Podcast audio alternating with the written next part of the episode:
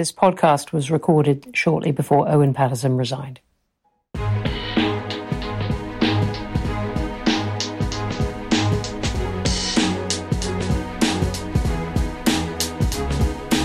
Hello, and welcome to Inside Briefing, the podcast from the Institute for Government. I'm Bronwen Maddox. It's a podcast of two parts today. Yesterday, MPs controversially voted to put off making a decision on whether to suspend Conservative MP Owen Paterson from the House of Commons. Today, after massive backlash in Parliament and across the front pages, the government is rowing back fast, in fact, U turning. So, what is going on? What does this say about the system that governs MPs' behaviour and how much damage has this vote done? We'll make sense of a story that is unfolding as we report and from politicians coming together to find a way to save an MP's job, to the rather more edifying spectacle of politicians coming together, sort of, to find ways to save the planet. We're going to head to Glasgow, where the eyes of the world have been on COP26. And after travelling to Scotland, many by private jet, which did not pass without comment, world leaders have tried to come up with a plan to tackle climate change. So, what deals have been struck? Where do we go from here? We'll take a look at that too. All that to come. I'm delighted to be joined throughout by Jill Rutter, IFG Senior Fellow and veteran of many government departments, and number 10 too. Hi, Jill. Good afternoon, Bronwen. Always good to have you with us. Let's start in Westminster because that's where this week's biggest upheaval is. This story is moving fast, but it goes something like this. MPs voted not to suspend Owen Paterson, at least for now, after the Tory MP was accused of an egregious breach of the MP's code of conduct. But the government has, about an hour ago, U turned. This all goes to the heart of important questions about standards and ethics in public life and the rules and conventions that uphold those standards. With perfect timing, today, Thursday, the IFG has been holding a special one day conference on standards and ethics. If you miss the events through the day, then check out our sister podcast channel, IFG Live, very soon. And hot footing it from the discussion is Tim Durrant, IFG Associate Director and the mastermind behind the day. Hi, Tim. Hi, Bronwen. How's it been going? Very well, thank you. Very good so far. We had Lord Evans, chair of the Committee on Standards in Public Life this morning. He set out a very strong set of recommendations for how his committee thinks standards can be improved. And he made particular reference to the whole debate and vote over Owen Paterson. He, he was not impressed with what happened in the Commons yesterday. He was not at all. I was chairing that, and he started with a fusillade of, um, you know, it cannot be right that, or half a dozen times. Let's, in fact, uh, hear from Lord Evans. In my view, yesterday's vote on the report of the Common Standards Committee was a very serious and damaging moment for Parliament and for public standards in this country. It cannot be right that MPs should reject, after one short debate, the conclusions of the Independent Commissioner for Standards and the House of Commons Committee on Standards, conclusions that arose from an investigation lasting two years. It cannot be right to propose an overhaul of the entire regulatory system in order to postpone or prevent sanctions in a very serious case of paid lobbying by an MP. It cannot be right that this was accompanied by repeated attempts to question the integrity of the Commissioner for Standards herself, who is working within the system that the House of Commons agreed in 2010, and it cannot be right to propose that the standard system in the House of Commons should be reviewed by a select committee chaired by a member of the ruling party and with a majority of members from that same party. This extraordinary proposal is deeply at odds with the best traditions of British democracy. The political system in this country does not belong to one party or even to one government. It is a common good that we have all inherited from our forebears and that we all have a responsibility to preserve and to improve. Tim, take us into the story a bit, and if you possibly can, make it simple. What happened in the House of Commons yesterday? So, the Commons Committee on Standards, which is different to the Committee on Standards in Public Life, had been uh, investigating complaints made against uh, Owen Paterson, who'd been accused of, of lobbying paid advocacy on behalf of, of, some companies. They had looked at the evidence gathered by the Parliamentary Commissioner on Standards, who is a, an, an appointed official, and they had concluded that Owen Paterson had indeed breached the code of conduct for MPs and that therefore he should be suspended for 30 days. They published a report arguing this, and the vote yesterday was supposed to be a vote to kind of approve that report and therefore approve his suspension. But became clear over the course of the weekend and, and, and earlier this week that government uh, didn't really want that to happen and that there were moves among the Conservative backbenchers and the government to try and stop or at least delay his suspension from the Commons because they felt the process was not fair to him. So the vote yesterday was on an amendment saying we're going to delay this suspension and set up a new committee, which will have a majority of government members on it, to look at how this whole process works and how it can be improved. The government whipped its MPs to support that amendment, and therefore it got through. The government has a strong enough majority to get that through. There was a rebellion. There were several MPs, Conservative MPs, who didn't vote, and a, um, I think around 13 or 14 who voted against it. So there was a rebellion. Not everyone was happy, and a lot of the MPs who voted for it were complaining anonymously to journalists saying that they didn't want to do it. So clearly, the party was not fully happy with this. The opposition parties all voted against it, and then after the vote had gone through, the uh, Labour Party and the SNP said that they would not serve on this new committee, meaning effectively it would be an entirely Conservative committee if it were to be established. So that was the state of play at the end of Wednesday. Yeah, and what's happened today? This morning, in a, in a business statement to the Commons, the, the leader of the Commons, Rees-Mogg, Jacob Rees-Mogg, said, actually, we've realised the strength of feeling on this uh, topic, and we're going to look again because we didn't mean for the changes that we think are sensible to, to bring into this process to get all caught up with this individual case of Owen Paterson. Uh, and obviously, that was one of the accusations that people were making yesterday that the government was saying, "Oh, we've been meaning to change these rules for ages." And the question, obviously, then was, "Well, why are you doing it halfway through this particular case?" So it seems now that there will be another vote on the recommendation that Paterson be suspended. That will come next week, but that the government is still going to try and reform change, rewrite the standards process uh, more generally, but that those two things have now been separated, given the scale of the blowback against what happened yesterday. Thanks for taking us through that. Jill, what do you make of this? Was there a case for reforming all these procedures? There may be a case for having a look again at the procedures, but as Tim has just said, the case was not to be made while you were passing judgment uh, on a Conservative former cabinet minister uh, who was deemed to have, as the committee said, offended quite egregiously. The system actually doesn't look that unfair objectively. MPs say they don't like the fact that this is an inquisitorial rather than an adversarial system. They don't like the fact that maybe that there are outsiders involved or that there's no formal appeals. I think uh, you know one of the suggestions that our colleague Hannah White has been making is you could put this into law and uh, involve the courts, and then MPs would get all that. Whether they really want the courts involved, I think it's a very interesting, different question.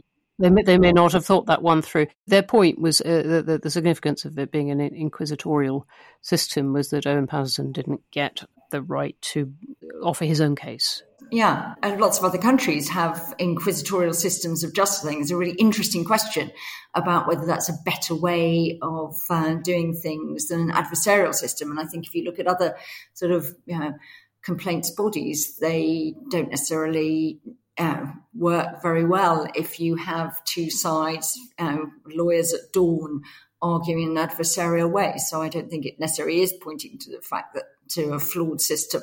So I think it's very moot whether that, that would be a better system or not. But the look yesterday of upending a whole system to protect one of your own um, laid the government completely open to the charge that it was rewriting the rules, rules to protect one of their friends, and that we know from past history that the Labour charge of it's one rule for us and another one for the rest of the population is one that really does potentially resonate. And I think that's what aggrieves so many Conservative MPs being dragooned into the lobbies yesterday, and is one reason when they've looked at the headlines today, which are almost universally absolutely damning, is that the government has done this really, really, really rapid U turn.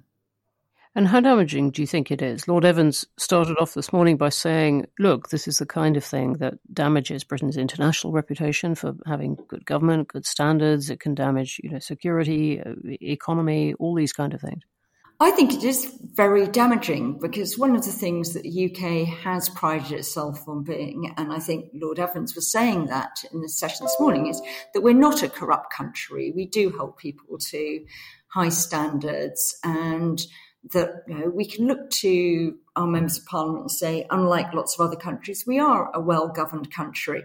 But I think you know the events not just of this week, but uh, but over the past year, with rows about the ministerial code, the role of the independent advisor, the fact that the prime minister himself is subject to so many investigations, those are all beginning to call in question whether the UK really can hold itself up as this sort of shining beacon of uh, clean governance. And I think that's a reputation that you don't want to lose. The UK employs a lot of people to go off and lecture other countries about improving their governance. It's not a great look if you're a diplomat sitting somewhere in a foreign capital where there are governance issues, governance challenges.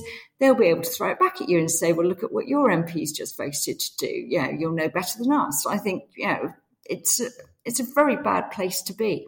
Tim, what do you make of the arguments that in a democratic system, in the end, it's going to have to be Parliament that judges on these rules, and in a sense, the Prime Minister who judges on on ministers. Uh, we had a long discussion with this uh, with Lord Evans this morning on this, and the questions he was getting were very interesting. There was a whole bank of them saying, "Wish there could be some kind of independent." Arbitrator of all this, uh, independent, uh, up, up above all the other arbitrators who could judge this. And his argument was look, no, in a democratic system, you cannot really have that. Who judges that judge? And people finding this this very unsatisfactory in some way that it comes back to Parliament. But that is the essence of our system, isn't it? It is. I I, I agree with, with what Lord Evans said and with what you say, Bronwen. That is the essence of this the system we have, and you can't. In, in in to look at Parliament, I don't think you can have you know people who work for Parliament having the final decision on whether in extremis to suspend a member of Parliament. That has to be a decision for the House of Commons. Now, normally, in previous suspensions, when the Committee on Standards has recommended a suspension, that committee is made up of, of MPs from a, across parties, and the Commons supports the recommendations of that committee. It, it, was unusual for there to be a contested vote yesterday, and, and clearly, you know, the government has reconsidered, and, and there will be another vote on Paterson's case, particularly in particular next week. But also, it's the same with ministers. You know, the prime minister is the one who appoints ministers. The prime minister has his job by virtue of being the leader of the largest party in the House Commons, the party that can command confidence of the Commons. That is how our democratic system works. And it wouldn't be appropriate for, if a minister were found to have broken the ministerial code by an unelected official, for that person to have the power to say, you must resign as a minister. It has to be the prime minister who, um, who makes that call. The question that that raises, and that I think a lot of the people asking Lord Evans about this um, this morning they were raising is if you have a prime minister who, by his actions, perhaps not by his words, you know, shows that actually, even if people break codes or if they are uh, found to have, have misbehaved, then he is willing to use his political capital to protect them, then actually there's no other recourse. But that, but but that is the way it works. That is our system. You're racing back to our conference What's next in the conference? So, this afternoon we have a session with standards commissioners from uh, Parliament, the Parliament, the House of Commons in Ottawa, and from the Northern Ireland Assembly, as well as a representative from Transparency International UK. So, it'll be interesting to hear how other governments and other parliaments approach these issues. And then we're finishing with a, a session with Peter Riddell talking about public appointments and how that process can be improved. So, lots more to come. Okay, well, I'll leave you to it, but we'll all be listening in later very, very best for the rest of the day. Thank you very much.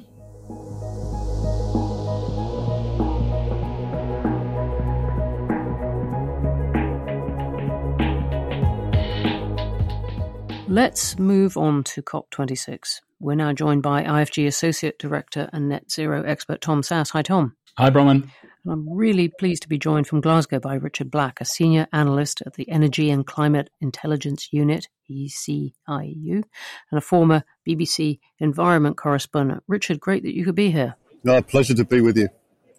Where are you exactly right now? Right, so I'm standing in what's, what's called the Action Zone at COP26 in Glasgow. Above our heads, there's a giant uh, globe of the world, and around us, there's a couple of TV studios, and there are also some pretty uh, sort of exciting looking um, open booths where various uh, business groups and others are, are, sort of periodically standing up and, and, telling us what they've got planned. Um, but uh, frankly, there's a lot of people just sitting around opening their laptops and having cups of coffee as well. And what's the mood been like? Well, it's it's been interesting actually. I mean, the opening of the of the summit was definitely constrained by logistics. There were massive problems that people had in getting into the venue, big security queues and things like this.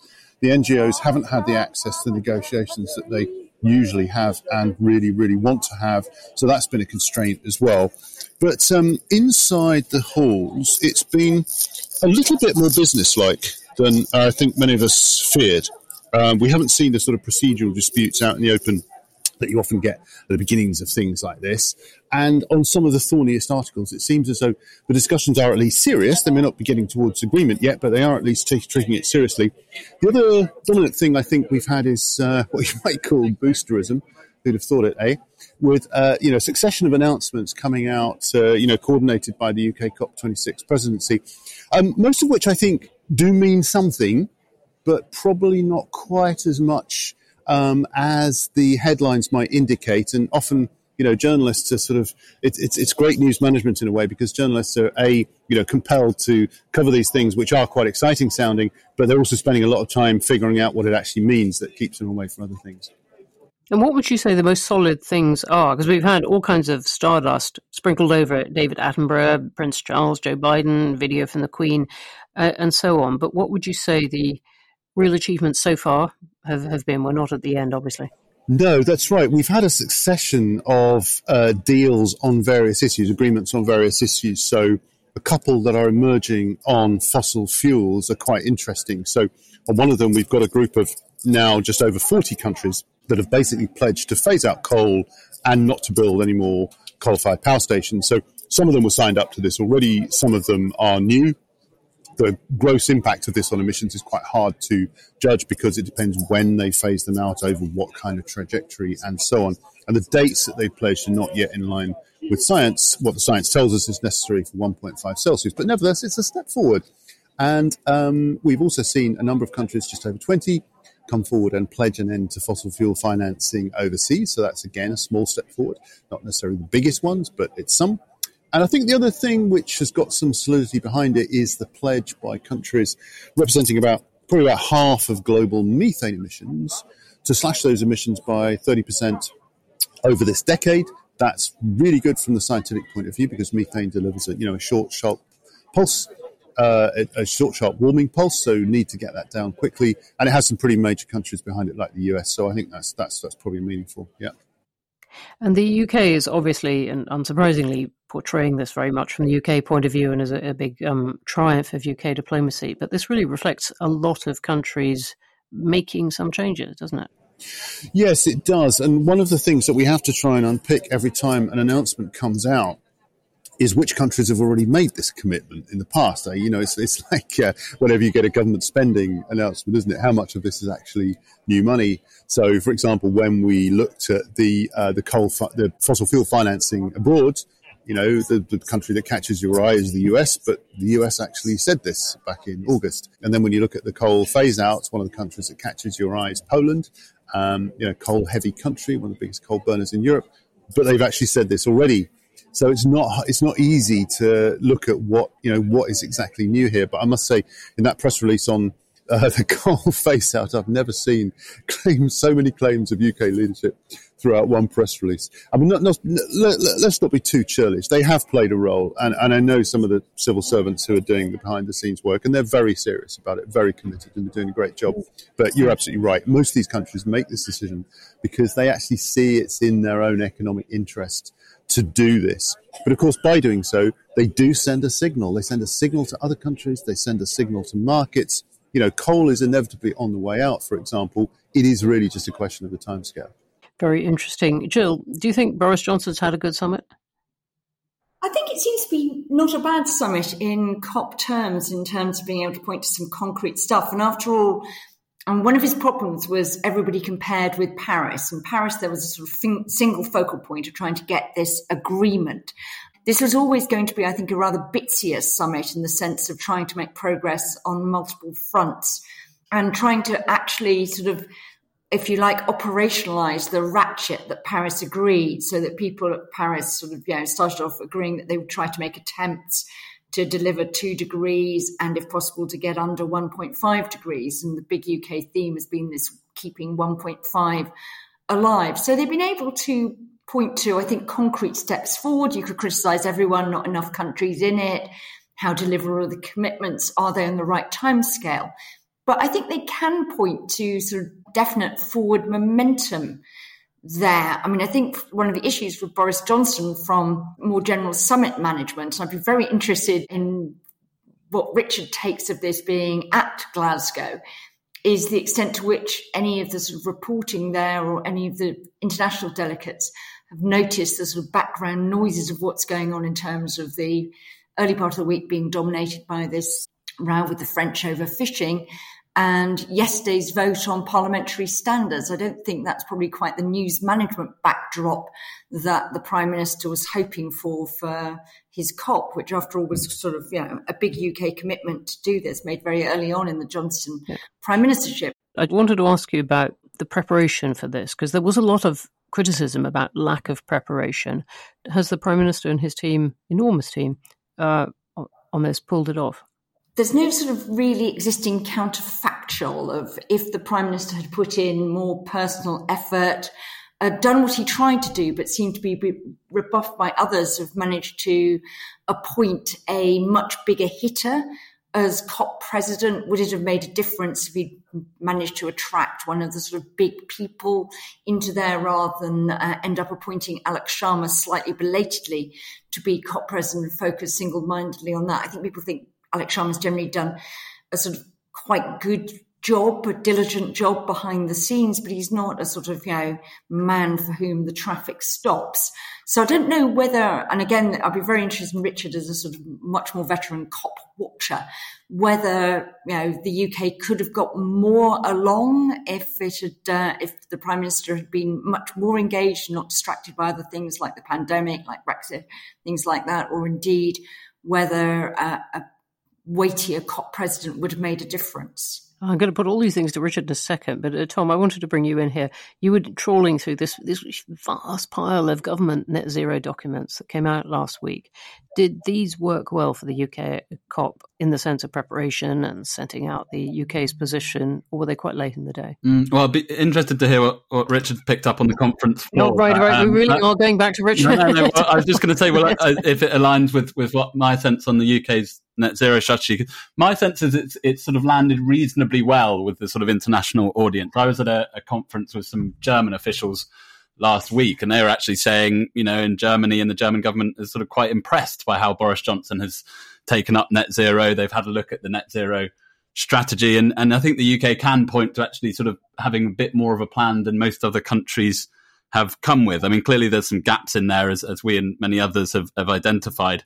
And I think the interesting thing internationally is that the, what the UK has set out is a sort of net zero strategy that you'd expect to see from a centre right, slightly populisty government. You know, it's it's very market led, doesn't expect much behaviour change from people. And other countries are going to, and other governments and other political types of party are going to come out with quite different plans. So, so it's going to be interesting to see the debate about that. But um, as, as Jill says, it, the other sort of component of this is the extent to which countries have also picked up on wider things that are happening in the UK. Richard, everyone is craving your insight, uh, being on the spot, and with all your no expertise in, in, in this. So first, take take Jill's point that Tom's just re- referred to there. Um, have these these other bits of news that the government won't have wanted? Uh, have those um, impinged on the discussion up there?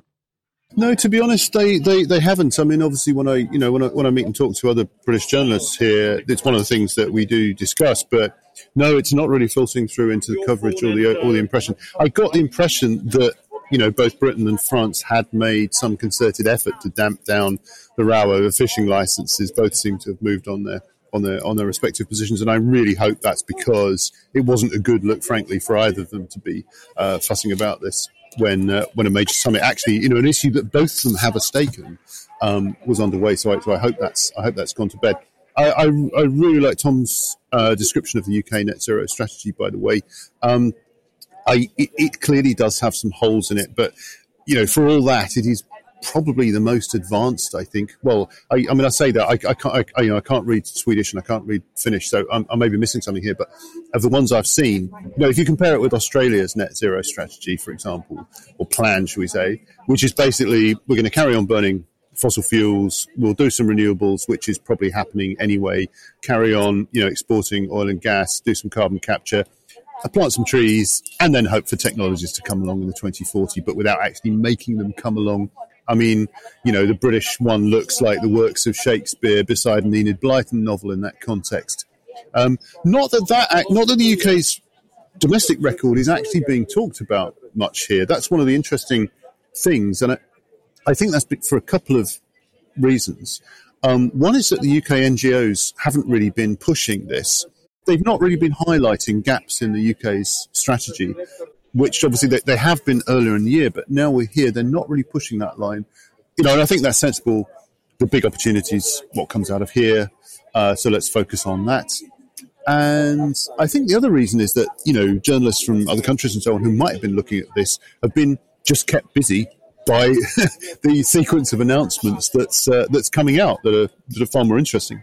We've also seen some interesting science, uh, of course, um, which is I'd have to say a little bit controversial at the moment, but we've seen we, on um, on on Wednesday we had um, an analysis by a University of Melbourne group who showed that sort of if everything is implemented, everything's implemented that countries have pledged, you know, we could be on track for 1.9, which in some circles is now being touted as, oh, well, that's that's great, you know, we're, we're, we're, but but of course there's so much that actually needs to be firmed up.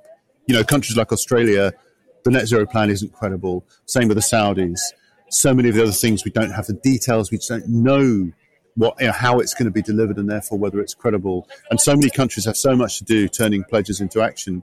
But I think if it gets interpreted as oh it's fine we're on track for 1.9 it's quite dangerous. I think what it's showing us is that that's feasible uh, if governments do the hard stuff over the next 30 years. But I personally still find that quite an encouraging message because the temperature limit that's feasible keeps on coming down, and that's definitely a good news story. That's really interesting. I was going to ask about where you how you calibrated the kind of optimism and your, your own optimism on that. And th- thanks for saying that. What should people in the UK look at in the sense of what affects them directly? That's a really good question. I, possibly not very much potentially because you know the UK has its strategy, it has its net zero target date, and more to the point, it has its glide path, courtesy of the carbon budgets that the government adopts for you know every five years. And there are, you know, we clearly know what the future is going to be in motoring. You can more or less say what it's going to be in home heating in terms of what affects the UK public about the UK's own progress to net zero. I think the biggest black hole is probably land use and what's going to happen to the countryside because, you know, the countryside is basically going to have to be climate negative if the country itself is going to be climate neutral. And so far, we have had nothing from DEFRA that you know resembles any kind of strategy. So okay, so what? So so what? How do things here? So first of all, all the, the commitments that all governments make, the sum total of that affects the climate impacts we feel in the UK and everywhere else. And of course, climate impacts in other countries can affect the UK uh, because they can affect the health of the global economy, they can affect supply chains, they can affect migrations. Uh, we have got a big diaspora community in the UK, so how you know how does that affect people in in, in, in other countries, for example, that they're related to? Every government that steps up with a big pledge on, for example, renewable energy results in the price of renewable energy coming down a bit. And the same with electric cars and the same with heat pumps and all of these things. So you look at the sum total of all those things, it actually does make a difference, but probably not as much difference as the UK government's own decisions, I would say. Can I just add something there, Bronwen, which I think it's, know, the Prime Minister has taken a lead on net zero. He's put out the net zero strategy, but there are sort of some stirrings of concern on the backbenches. This new net zero scrutiny group set up by Craig Mackinlay and Steve Baker. And I think it's quite important that the Prime Minister can point to a success at the COP in giving some international momentum to this, to, if you like, keep up the momentum on the UK's domestic strategy when everybody's left Glasgow. Because I think if the COP ended in complete disarray and there was absolutely no sign of international action, those potential critics on the back benches would take heart from that and say, well, why is the UK inflicting all these costs on our citizens, making our business uncompetitive, you know, in a world that's clearly not going to deal with climate change. So I think there's a bit of a sort of relationship there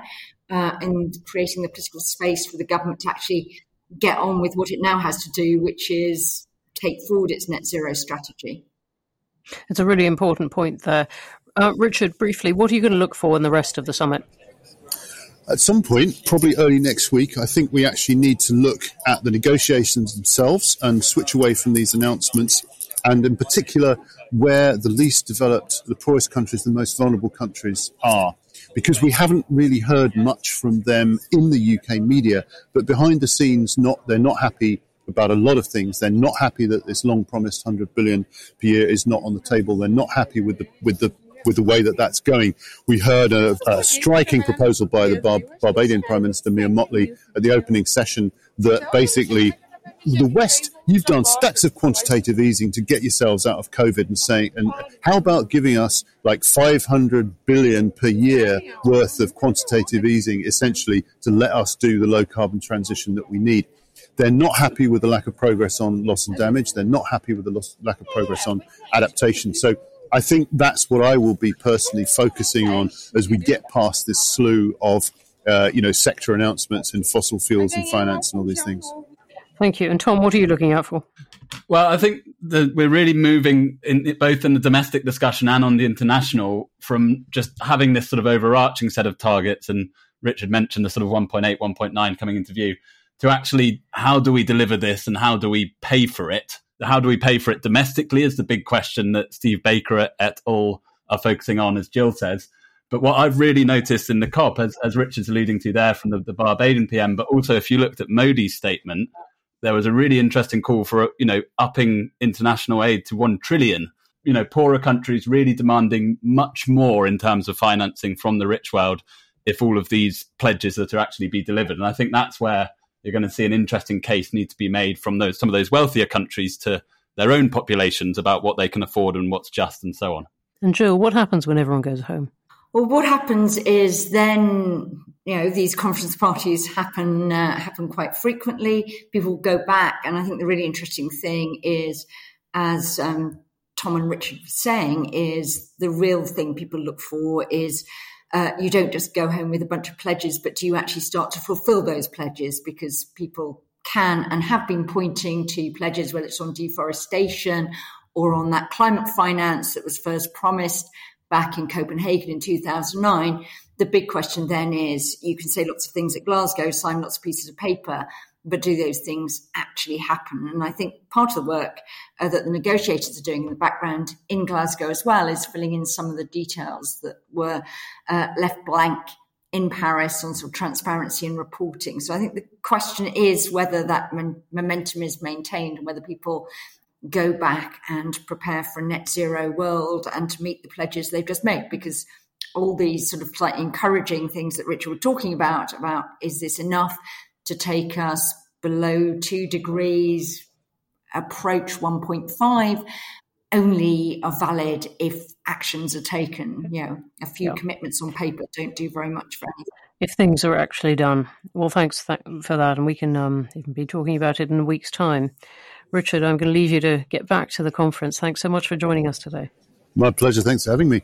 And that's it for this edition of Inside Briefing. My huge thanks to Jill Rutter, Tim Durrant, Tom Sasse, and especially to Richard Black.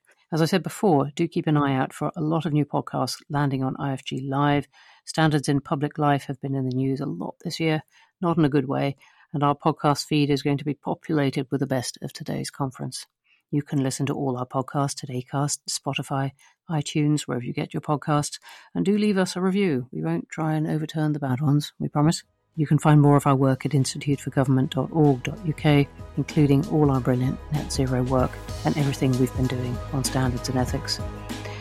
That's it for now. I hope this podcast met the required standard for everyone listening at home. See you next week.